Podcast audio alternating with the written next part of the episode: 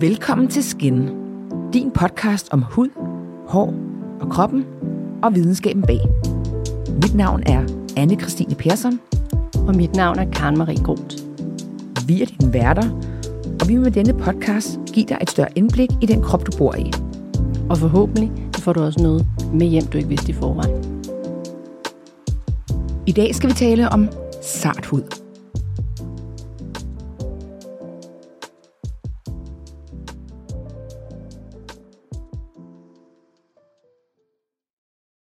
Denne episode er sponsoreret af Aderma. Et dermatologisk og plantebaseret apoteksmærke med realbehaver, som er anbefalet af hudlæger. Biology fra Aderma er en dermatologisk og økologisk certificeret ansigtsplejeserie til sart hud. Serien er uden parfume, booster hudens egen produktion af hyaluronsyre og fugtgiver i dybden. Dagens emne er jo sart hud. Og spørgsmålet er, Karen, har du sart hud? Jamen, det er jo spørgsmålet. Fordi øh, sart hud er faktisk mere kompleks end som så. Øhm, og, og, og jeg vil sige, jeg begyndte at sige, at jeg har reaktiv hud.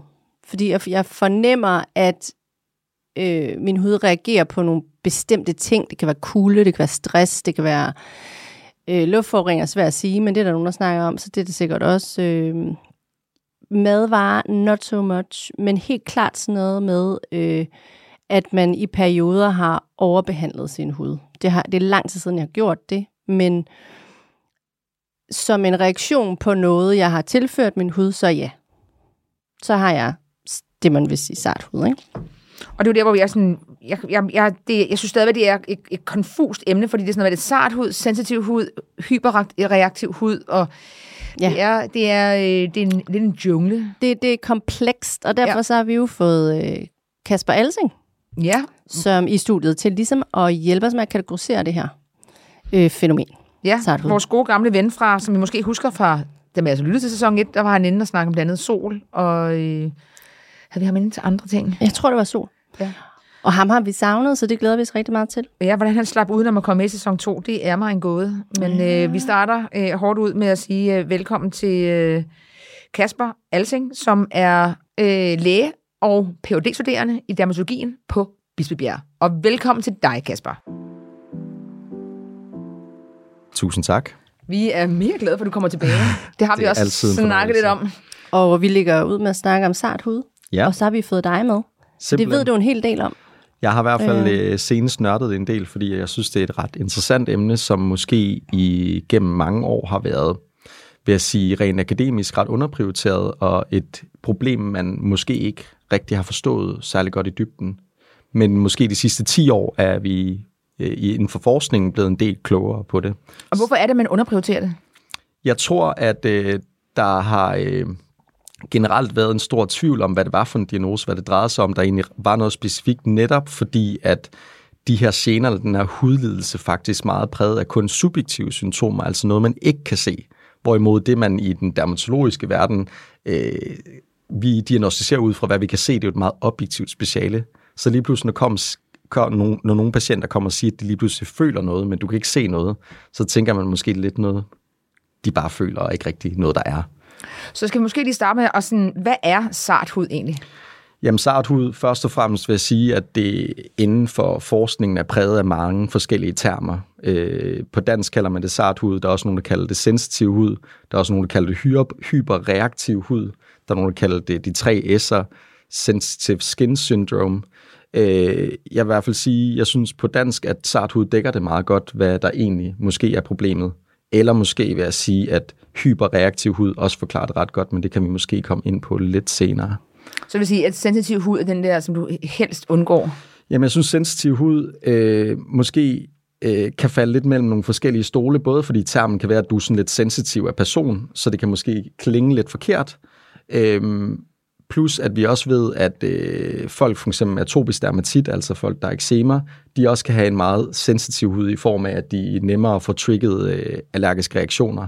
Så jeg synes måske, den sådan, øh, det, det skaber lidt sådan mismatch mellem øh, andre hudsygdomme, som gør, at man måske kan være i tvivl om, hvad det egentlig handler om. Så den brede term, Jeg ved i hvert fald, at der er en fransk forsker, der er meget kendt, der hedder Laurent Misery inden for det her felt her, som i de, gennem de sidste 20 år har forsket intensivt i det her, og hun er meget tilhænger af det, man kalder hyperreaktiv hud eller reaktiv hud.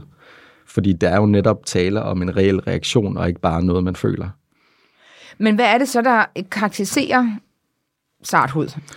Altså øh, rent symptomatisk. Ja, Altså rent symptomatisk, så er det jo, at øh, de her patienter, de øh, beskriver en, øh, efter at der er, huden er blevet udsat for et eller andet stimuli, det kan enten være en ekstern stimuli eller et intern stimuli, øhm, så typisk en time efter, at man er blevet udsat for den her provokation, som normalt ikke vil for, for, forklare den her reaktion, så beskriver patienten, at de øh, har en, en kløe, en irritation, en stikkende og prikkende og brændende fornemmelse i huden. Og sådan er det egentlig bare hyppigst, at det er det eneste, de oplever. Det opstår inden for en time efter, og kan vare øh, et par minutter til flere timer efter, at de er blevet udsat for den her provokation. Øhm, det, der så også er meget forvirrende, som jeg nævnte tidligere, det er, at de ikke typisk har andre hudsymptomer, men en subgruppe, altså en mindre gruppe af de her patienter, oplever så forbigående rødme og eventuelt tørhed af hud- af huden, som vi også kalder cirrosis, det har I måske hørt om før. så det vil sige, at i princippet handler det mere om, altså sart hud, det handler ikke om noget, man kan se nødvendigvis. Det er det, der handler, det ligger i huden som en, øh, en irritation. Du Og så for nogle, en lille gruppe vil der så være en, øh, kan der så være noget rødme og noget kløe, for eksempel. Lad os i hvert fald sige det sådan, at hvor de fleste hudlidelser, som for eksempel eksema og psoriasis, er domineret af objektive symptomer, så er det helt klart, at den her hudlidelse, hvilket jeg vil 100% definere det er, men også i forskningsverdenen er mere tilhænger at sige, at det er en isoleret hudlidelse, men den er modsat de andre domineret af subjektive hudsymptomer. Og det er meget vigtigt at forstå. Men det er jo også, fordi huden er et sansorgan. Lige så præcis, den reagerer og det er jo også. netop også et organ, der er smækfyldt med nerver, og det er faktisk netop nerverne, der er i huden, som man mener er med til at trigge den her reaktion, i modsætning til de andre øh, kendte hudlidelser, hvor de ikke er så i voldsom øh, påvirkning som her. Kan man så kalde det en eller anden form for nervesygdom? Jamen faktisk siger man, at sart hud øh, per definition nu øh, er en multifaktuel hudlidelse, som øh, er præget af hyperaktivitet i nerverne. Og man mener faktisk, at den her hyperaktivitet i nerverne øh, trigger det, man kalder en neuroinflammation. Så det vil sige, i modsætning til igen for eksempel øh, eksemerne, hvor man ved, der kører en eller anden inflammatorisk proces, det kører også i psoriasis, så kører det øh, via en øh, signalstoffer, der er blevet frisat fra nerverne, de skaber en inflammation i huden, og derved skaber et hudproblem. Hmm. Så hvad der så er den udløsende årsag, det er der rimelig meget øh, forvirring om stadig, og noget, som der er meget hæftig diskussion om, øh, hvad der er hønen eller ægget. En af dem er selvfølgelig øh, den, som er meget tit diskuteret, vores øh, såkaldte barrierefunktion af vores overhud, som er hammerende vigtig for, at vi faktisk stort set eksisterer som mennesker, og uden den vil vi ikke rigtig fungere. Men kan vi så måske lige, hvad, kan vi så snakke om hudbarrieren? Eller hvad, sådan, hvad, Det synes jeg er en fremragende overhuden? Lad os gå igennem dem. Ja, altså hvis vi ser på vores overhud, som også er det, vi kalder epidermis, så er jeg stor fan af at beskrive vores overhud som øh, faktisk kroppens rustning. Det er et ekstremt avanceret øh, organ, altså huden, og netop en af dens primære funktioner er at beskytte os mod øh, udefrakommende øh, stimuli. Altså det kan jo være alt fra vores sollys, så vi ikke øh, i løbet af no time øh, fordamper, så den holder på vores vand. Den øh, er også en beskyttende barriere i form af bakterieangreb. Vi har jo også vores mikrobiom, som er et, et avanceret, øh, hvad kan man sige, balance af forskellige naturlige bakterier og midder og svampe øh, og mikrober, der lever naturligt i vores hud, som er med til faktisk at beskytte os. Øh, selv den... Øh, man kalder det en dysbiosis, som nogle gange sker, altså der sker en ubalance i de her bakterier, og det kender man for nogle hudsygdomme. For eksempel atopisk dermatit, der er der for mange stafylokokker i huden, og det er faktisk det, der er med til at gøre, at de hyppigere får infektioner, fordi den naturlige zoologiske have på huden er gået i stykker, og derfor ikke ligesom kan samarbejde om at beskytte huden. Så det er sådan lidt øh, sjovt at tænke på, at bakterier kan skabe infektioner i vores hud, men selv andre typer bakterier i visse kombinationer kan faktisk beskytte os mod infektion samtidig, fordi de her bakterier kan øh, udskille det, der hedder mikrobielle peptider og også frie fedtstyre, og på den måde faktisk beskytte øh, mod bakterieangreb. Det er virkelig, virkelig spændende. Så altså, hudens mikrobiom er et kæmpe emne i sig selv. Derudover så er en meget, meget vigtig ting af, af hudens rustning, det er, at rent mekanisk, så har vi jo øh, cirka 40 cellelag af døde hudceller, der ligger sådan fuldstændig kerne, eller celleløse, ikke celleløse, men de, de ligger døde og affladet og fuldstændig forhornet, og man kalder det også på dansk hornlaget.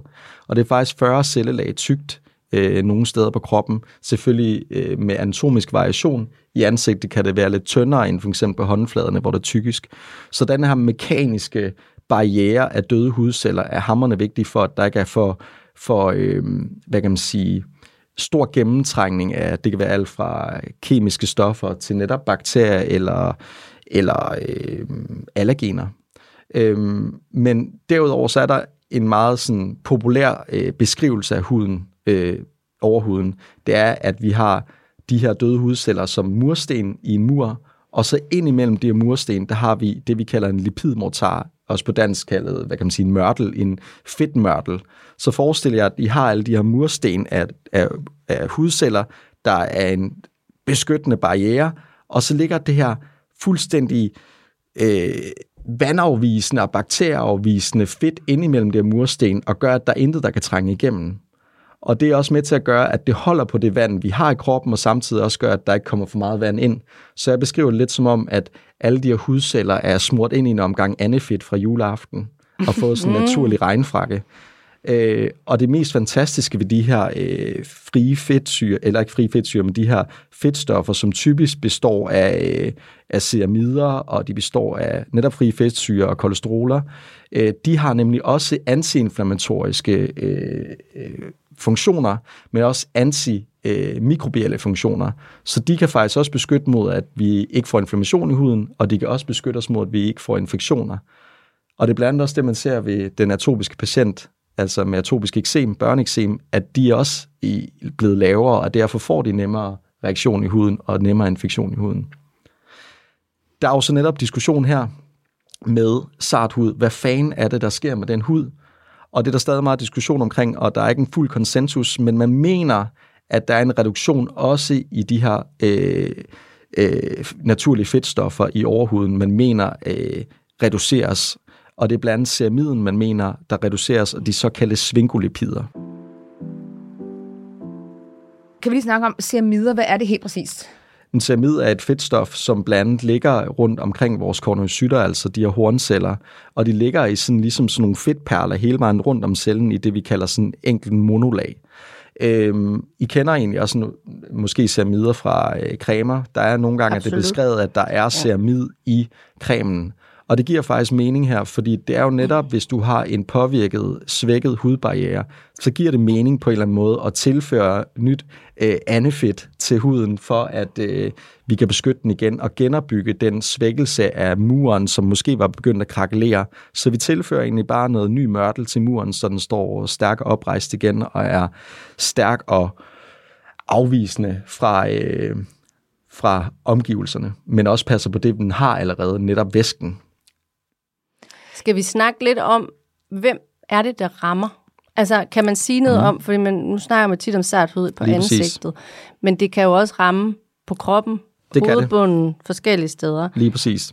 Overordnet set, øh, hvis man snakker øh, om forekomsten af, øh, af sart hud, så øh, er der jo to måder, man ligesom øh, kan gøre det på. Den, den nemmeste, det er at spørge folk, om de synes, de har sart hud. Øh, og øh, på verdensplan estimerer man ved selvrapporterede undersøgelser, at det er omkring 70 procent, der angiver, at de har sart hud. Øh, men hvis man begynder at grave mere i, hvem der egentlig har sådan svær sart hud eller moderat sart hud, så er der omkring de her 39-40 procent, mener man. Øh, men netop fordi det er meget præget af subjektive symptomer, så bygger jo meget den data, man har, altså epidemiologien, de tal, vi har på selvrapporteret data, som ikke er så stærkt. Men det er jo det er lidt svært at gøre meget andet på nuværende tidspunkt i hvert fald. Kan man se noget om, altså er det, er det mænd eller kvinder? Er det fra hele verden? Og, altså, er der forskel på det, for eksempel, det er et rigtig godt spørgsmål. Og, øh... Det er et rigtig godt spørgsmål. Øh, hyppigt ser man, at det er kvinder, der beskriver øh, de her symptomer, og interessant nok, så ser man faktisk, at det er hyppigere yngre kvinder, der oplever de her symptomer. Dog vil man, øh, har man set de sidste især fem år, at der er flere mænd, der begynder at øh, beskrive, at de har øh, tegn til eller oplevelser af sart hud. En beskrivelse, jeg synes var meget interessant, det var, at der var et stort kinesisk studie, hvor man spurgte ind til øh, sart hud, og det var markant lavere end i Vesten, øh, hvor man i generelt i industrialiserede lande ser, at der er den højeste hyppighed af, af patienter med sart hud. Men man mente, at grunden til, at der var så mange øh, langt færre kinesere, der oplevede sensitiv hud, var, at det var simpelthen ikke en terminologi, man kendte til endnu. Så der er måske også en eller anden form for sådan samfunds... Øh, hvad kan man sige, opmærksomhed på, at, at øh, at have sarthud og ikke sarthud. Fordi man har også set for eksempel kvinderne, der beskriver, at de har sarthud, der er der også en langt større øh, procentdel af dem, der er bekymrede for at have det, end mændene. Så der er måske også en, en form for awareness, en del af det. Ikke at jeg siger, at du ikke har det, men der er måske flere, der så tænker eller er bekymrede for, om de har det. Giver det mening? Mm. Ja. Nu sagde du også, det der sensitiv hud. Sensitiv hud var sådan, lød lidt mental, eller det der mental. Det er måske også derfor, jeg ikke altid så godt kan lide den Ja. term, fordi at det, det klinger lidt af, at am, du er lidt sensitiv for det hele, var. Øh, og det synes jeg øh, er synd, fordi det er en, en hudlidelse, der er beskrevet øh, tilsvarende med andre øh, kendte hudlidelser og have stor påvirkning på folks øh, livskvalitet. Og det er især netop, fordi de føler sig ekstremt begrænset i deres hverdag. Mm. Øhm, fordi at en af, vi snakker lidt om, at det er eksterne og interne triggers, der kan udløse de her sart hud. Og en af de hyppigste årsager, det er netop øh, kosmetiske produkter, som jeg mener er, at øh, patienter med sart hud, de øh, har syv gange højere risiko for at trigge de her symptomer end baggrundsbefolkningen. Øhm, så vil kan man sige, hvis du lige pludselig ikke føler, at du kan bruge den mascara, især for, som for kvinde, den mascara eller den øh, makeup eller den creme, du altid er vant til at bruge, så vil det være en naturlig begrænsning af den måde, du gerne vil udfolde dig på. Og det har man set har øh, både beskrevet, at det er svækkelse af det, man kalder self-care, men også deres, øh, øh, hvad kan man sige, øh, glæde, selvglæde, øh, at det har været svært påvirket ved de her patienter. Kan vi snakke om de der trigger? Ja, altså, hvad kan jeg. trigge symptomer? Der er ligesom et, en lang liste, og hvis man begynder selv ved interesse at kigge ind i det her i litteraturen, så øh, er der så er listen lang.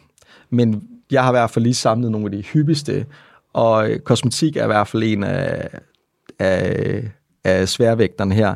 Men derudover så er det faktisk meget temperaturregulerede øh, triggers, som er høj luftfugtighed og for eksempel også aircondition, som er med til også at ændre måske på luftens øh, tørhed eller fugt.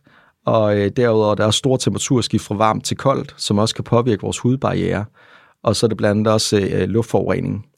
Øhm, derudover så er der også sådan, for eksempel mekaniske tanter. En af de helt store ved især midaldrende kvinder er beskrevet, at det er for eksempel øh, sådan groft uld øh, tekstiler er med til at kunne skabe de her symptomer. Øhm, og så er det jo for eksempel også, øh, hvis man overrenser sit ansigt eller bruger meget vand på huden, øh, kan det også være med til at trigge de her symptomer. Mm.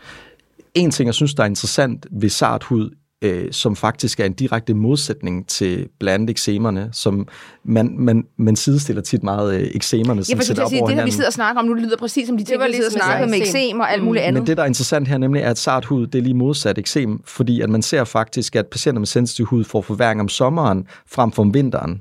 Mm. Hvor man ser faktisk, patienterne med eksemerne, de får, der plejer altid at sige, winter is coming, fordi det er ligesom der, at hudens barriere begynder at blive svækket, netop på grund af, at det bliver bekoldt og det bliver tørt, så alle de her fedtstoffer, der normalt beskytter, beskytter os, de begynder at blive svækket, og vi får sådan en krakeleret mur, og så sker der en invasion af alle de her stafylokokker, og så kommer der infektioner, og de får det rigtig skidt, og netop den udtalte tørhed, der er kendt ved eksemerne. Men det er netop her, at der mener man måske, det de her store temperaturudsving, der kan komme om sommeren, plus en øget UV-eksponering, som også er med til at afsætte varme, kan skabe et problem ved de her patienter. Så det er mere en sommersæson-ting, end en vintersæson-ting. Jeg føler næsten, ligesom, det føles som, at huden bliver sådan overophedet indeni, og det er derfor, Mhm. den reagerer. Kan man snakke om det for eksempel? Det kunne være en af faktorerne. Altså, der er, der er en forklaring, hvis vi skal dykke lidt mere ned i Ja. den såkaldte patofysiologiske mekanisme bag øh, sarthud, altså hvad er den udløsende årsag. Så er der jo først, hvis vi skal, uden at gå fuldstændig tabt i detaljen, så er der nogen, der begynder at snakke om, at vi har en svækket barrierefunktion. Den er der stadig meget diskussion omkring, men en ting, der er ret meget øh, konsensus om, altså fælles enighed om, det er, at der sker, på grund af, at der er en eller anden øget gennemtrængning af, af udfrakommende provokatører, så bliver vores nerver i huden mere frit øh, eksponeret. Og de her nerver, de bliver så irriteret, og kan på den måde skabe en såkaldt neuroinflammation. Øhm, og det er fordi, at på nerverne, der sidder en meget specifik receptor, som vi kalder en TRPV1-receptor. Og det er ikke fordi, vi skal tabe os i den her weird navn, men forklaringen med den her receptor er, at den øh, kan reagere på et utal af forskellige stimuli. Og det er alt fra varme til mekanisk irritation, til øh, UV, til øh, temperaturskifte. Og den sidder både på nerverne, men den sidder også på vores hudceller og på nogle af vores immunceller.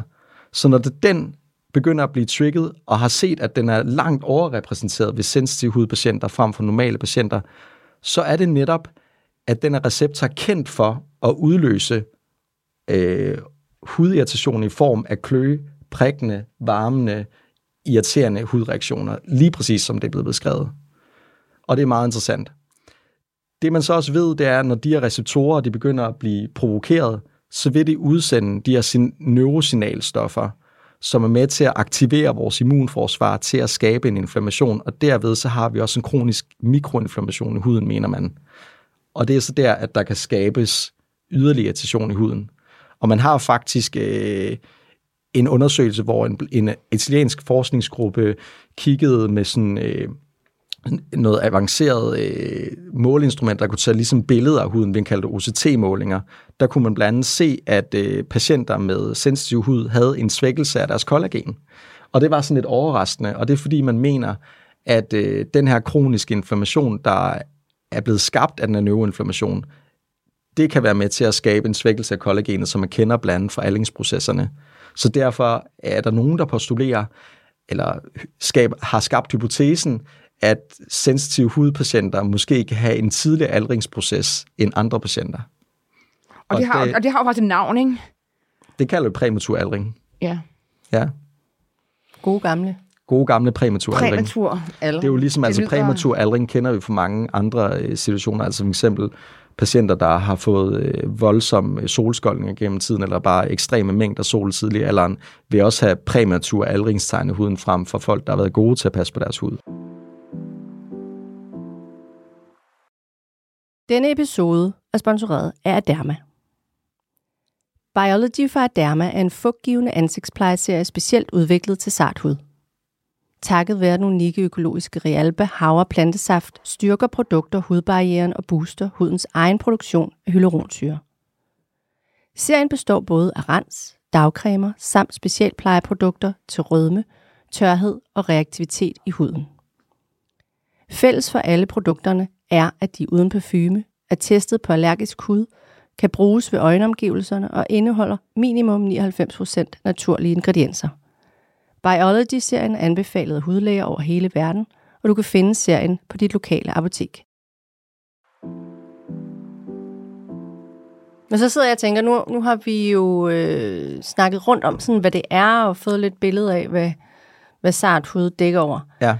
Men så er der også behandling af, hvordan man ligesom behandler den her på en daglig basis. Altså har man sart hud eller reaktiv hud, eller så. Ja. bare lige gennemgå de der Altså generelt set, så hvis man igen øh, dykker ned i litteraturen, så det netop der, at man støder på et problem. Mm. Fordi at, øh, som en kendt tysk forsker, øh, Marianne Kerscher, siger, det er, at der er ingen guldstandard for det her endnu. Fordi vi prøver stadig at forstå problemet. Man kan sige, at hvis man ikke forstår problemet til fulde, er det svært fuldstændig at rådgive sig ud af det.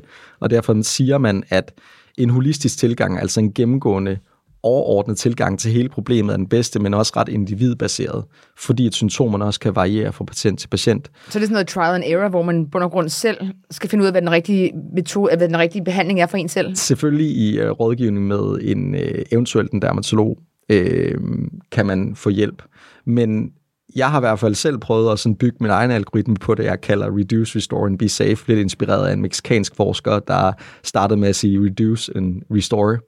Men det er fordi, at hvis der er en ting, øh, øh, Marianne Kerscher øh, beskriver som en god idé, det er, at man de første øh, starter med faktisk, hvis man oplever de symptomer, hvis det for eksempel er kosmetik, man mistænker, så er det at rydde hele sin øh, kosmetik øh, øh, Hylde. hylde og fuldstændig nulstille.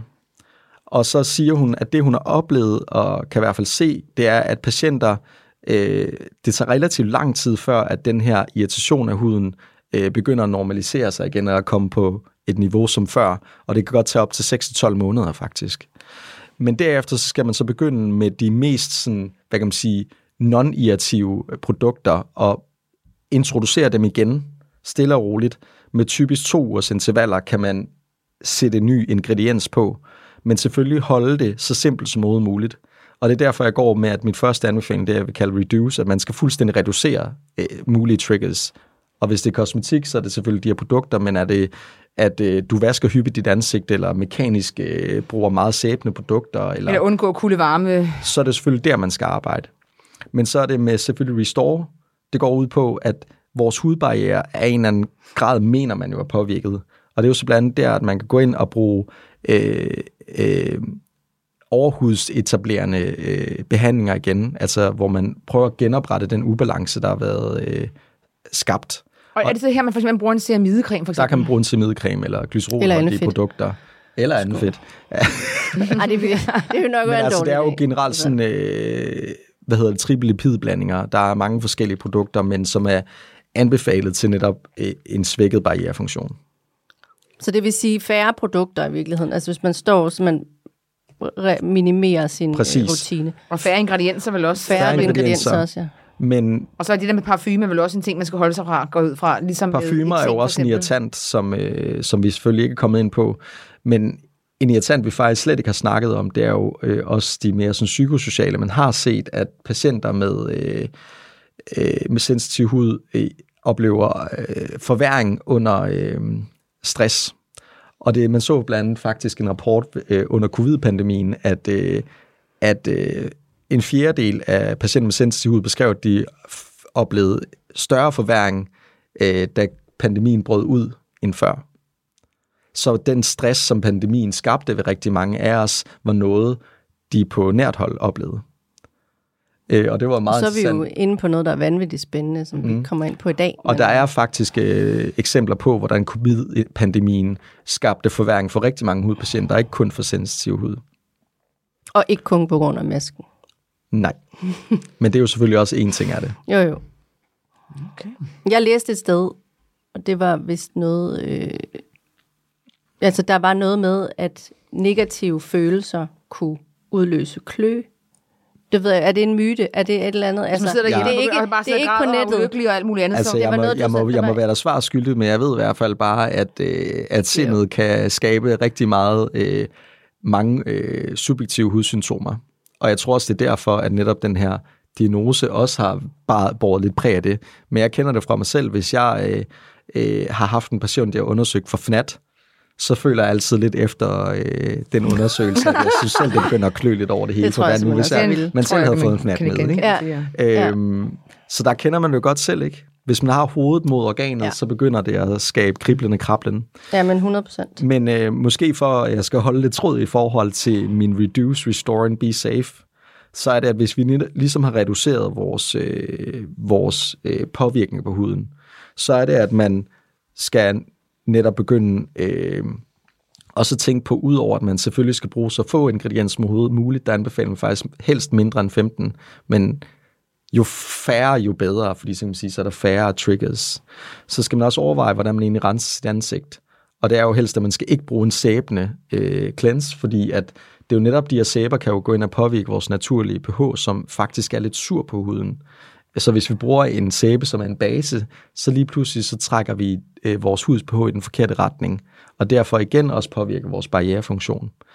Øh, derudover så er der jo faktisk i dag også rigtig mange øh, produkter, som øh, i hvert fald øh, deklareres som at være hypoallergene eller for sensitive hudpatienter.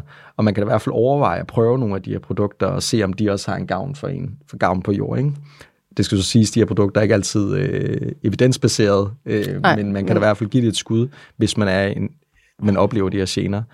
Så er det selvfølgelig også UV-beskyttelsen, man skal tænke over, som så mange andre gange, men her netop, fordi det måske kan være sollyset og den varme, som også infrarødt lys øh, skaber, øh, så er det, at man skal bruge et, et, et, et, et gerne fysisk filter, fordi man mener også, at de kemiske filtre kan gå ind og skabe irritation i huden. Så det er mere det fysiske filter, som ligger som sådan et lysreflekterende, øh, absorberende filter på, oven på huden, men ikke trænger ned i huden. Øh, og så i stedet for, at man bruger al mulig bomuld, øh, som godt kan være hudirriterende, så skal man tørre huden med papir og tørre den godt af, så der ikke er... Når du siger papir, Kleenex? Altså, jeg tænker bare normalt øh, papir. Ikke, altså, ikke, altså et, et andet papir? ikke, ikke, ikke, sådan en god A4 uh, øh, Linux. Uh, men det er simpelthen på et, et, et, et, et offentligt toilet, de har sådan nogle papir et, servietter. Er det det, du altså, jeg? Jeg tænker bare normalt uh, køkkenrulle. Køkkenrulle, okay, yes. Alright. Godt. Der er helt sikkert... Uh, så når man, når man der, har... Alle jeg tror, jeg har...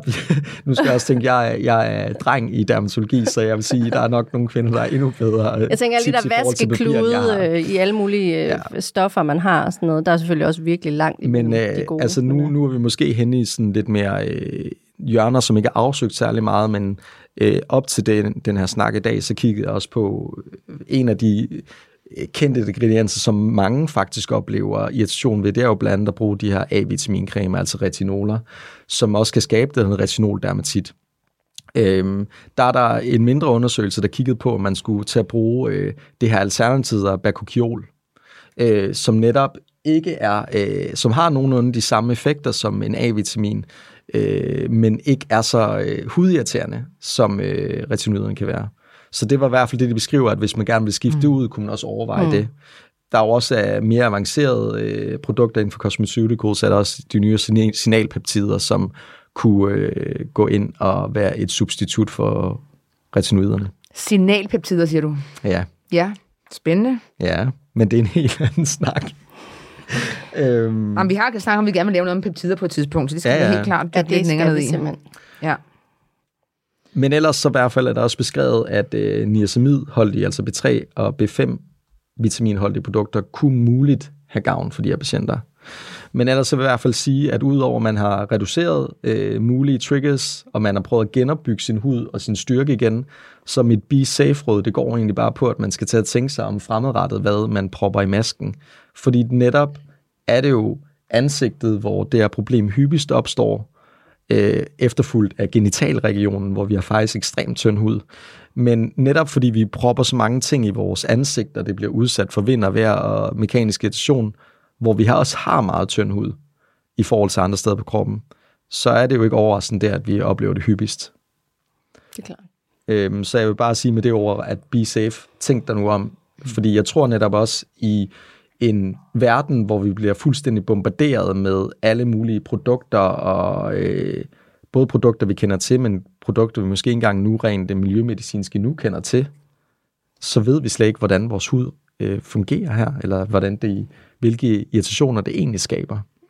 Øh, så jeg tror, at, at, at vi også i stigende grad som forbrugere skal være øh, mere øh, uddannet til at forstå, hvad det egentlig er, vi bruger, fordi vi kan meget vel skabe vores eget problem. Mm.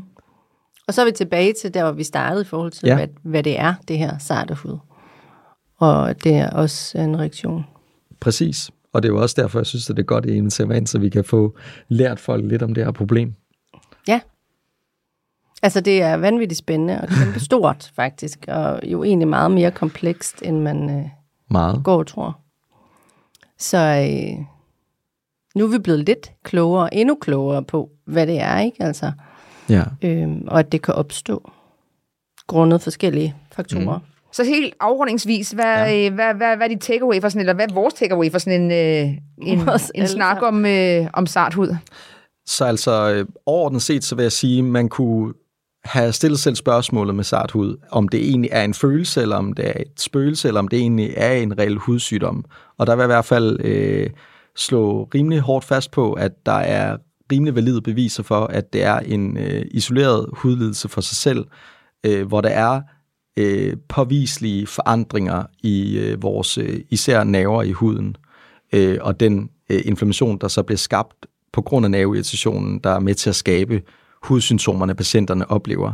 Så den beskrivelse, som jeg har stødt på på et tidspunkt for noget tid siden, da jeg læste øh, øh, artikler om sensitiv hud, det var, at øh, en øh, amerikansk forsker beskrev, at the typical patients with sensitive skin are female, well-educated, well-spoken and unhappy.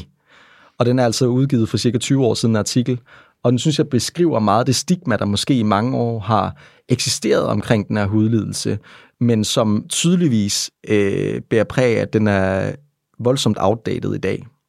Og øh, derfor synes jeg, at det var vigtigt at nævne det citat, fordi at det er altså også mænd, der oplever det her problem. Øh, og jeg kan da godt afsløre for mig selv, at jeg nok har haft noget selvinduceret øh, sarthud en gang. Så. Men det vil nok være min egen skyld. Hele rejsen ud i Ja. hud. Ja. Prøv at det høre, Kasper. Tusind tak, fordi du kom ind. Selv Det er tak. som altid en fornøjelse at have dig i. studiet. Så Tak. dejligt at se dig. Tusind tak.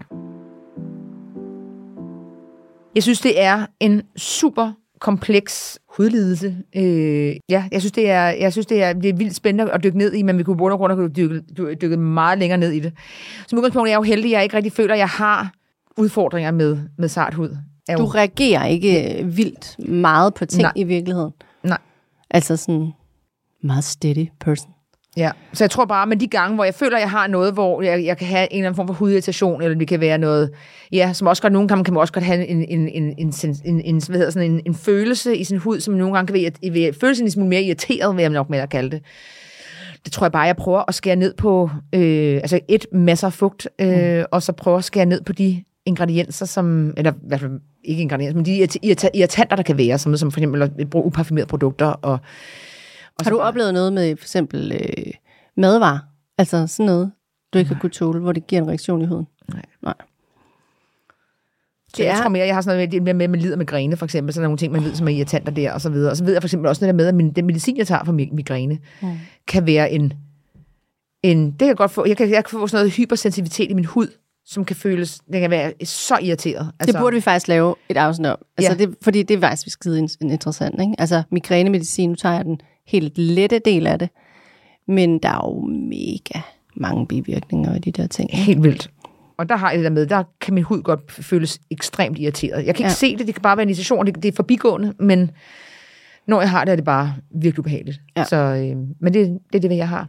Men du har taget nogle produkter med i studiet i dag. Jeg har taget nogle, øh, nogle produkter med, og det er øh, skal ses som sådan en, hvad jeg bruger her nu faktisk, fordi vi er lidt i sæsonen for vinter, og, og min hud har det altid lidt svært om vinteren. Så jeg har egentlig bare tænkt mig lige sådan generelt at sige, hvad der virker for mig, fordi jeg synes, at for eksempel cleansing, altså at cleanse sin hud om vinteren, nu har vi snakket meget om cleansing, øh, det, jeg gør det stadigvæk kun om aftenen, så der er ikke noget der. Om morgenen, der bruger jeg øh, en vaskeklud. Og så er jeg kæmpe afhængig af thermal water, altså ansigtsmists, øh, apotekets Aven, whatever. øhm, de, de, de virker inflammatoriske, og de er bare perfekte mm, i alle henseender. Og så, øh, når det kommer til cleansers, så er jeg ret glad for dem, som man ikke nødvendigvis skal tage af med vand. Så det vil sige, at alle de her effektive, sådan lidt 2-in-1, 3-in-1 cleansers, øh, har nogle formularer, som, som ligesom ligger sig øh, som en hinde over min hud, som gør, at den er beskyttet. Og der kan jeg bare mærke, at der bliver min hud bare mindre sart. Så dem er jeg rigtig stor fan af. Øhm, og så har jeg en til, jeg gerne lige vil slå et slag for, og det er øh, Adermas Allergo Emollient Balm, øh, som igen er i den der beroligende, tør, rød og irriteret hud, både på krop, men også ansigt, og så har de også lavet nogle forsøg med tør øjenlåg, der, der, der klør, hvor de har fundet ud af, at, øh, at 97 procent øh, har oplevet på to dage, siger de, at det går bedre, at det, at det bliver bedre. Det vil jeg så sige, det har jeg ikke prøvet nu. Men i hvert fald så ved jeg, at den er god i forhold til at berolige øh, irriteret hud, simpelthen. Så kommer den i sådan en, øh, en øh, steril pumpe version emballage-wise, som også er smart, så man får ikke for meget. Så har den sådan en hybrid tekstur, så den er nærende som en fedtcreme, men så er den så let som en creme. Så det er mere det der med virkelig få produkter, bruger jeg, og øh, med så få ingredienser som muligt. Så apropos Annefit øh, viben, så er det sådan lidt det, heldigvis øh, tager man det af bagefter. Man kan jo gøre det både med en vatrondel, de her tre en produkter, men også med vand. Øh, eller en vaskeklud. Eller noget papir. som Kasper siger. Det der skal vi lige ind på, den der, om vi skal Det- sidde og finde kopipapiret frem, eller vi skal have, bare Ja, have en jeg tænker, det skal nulle os rigtig godt inden i hvert fald. Men det er det, jeg har med i dag, og det var sådan lidt mere generelt, men øh, Ja. ja. Men prøv lige at høre, vi er nået til vejs ende, og øh, vi ses igen i næste uge, og vi glæder os vi. rigtig meget. Og tak for den her gang, Karen. tak for den her gang, Anne.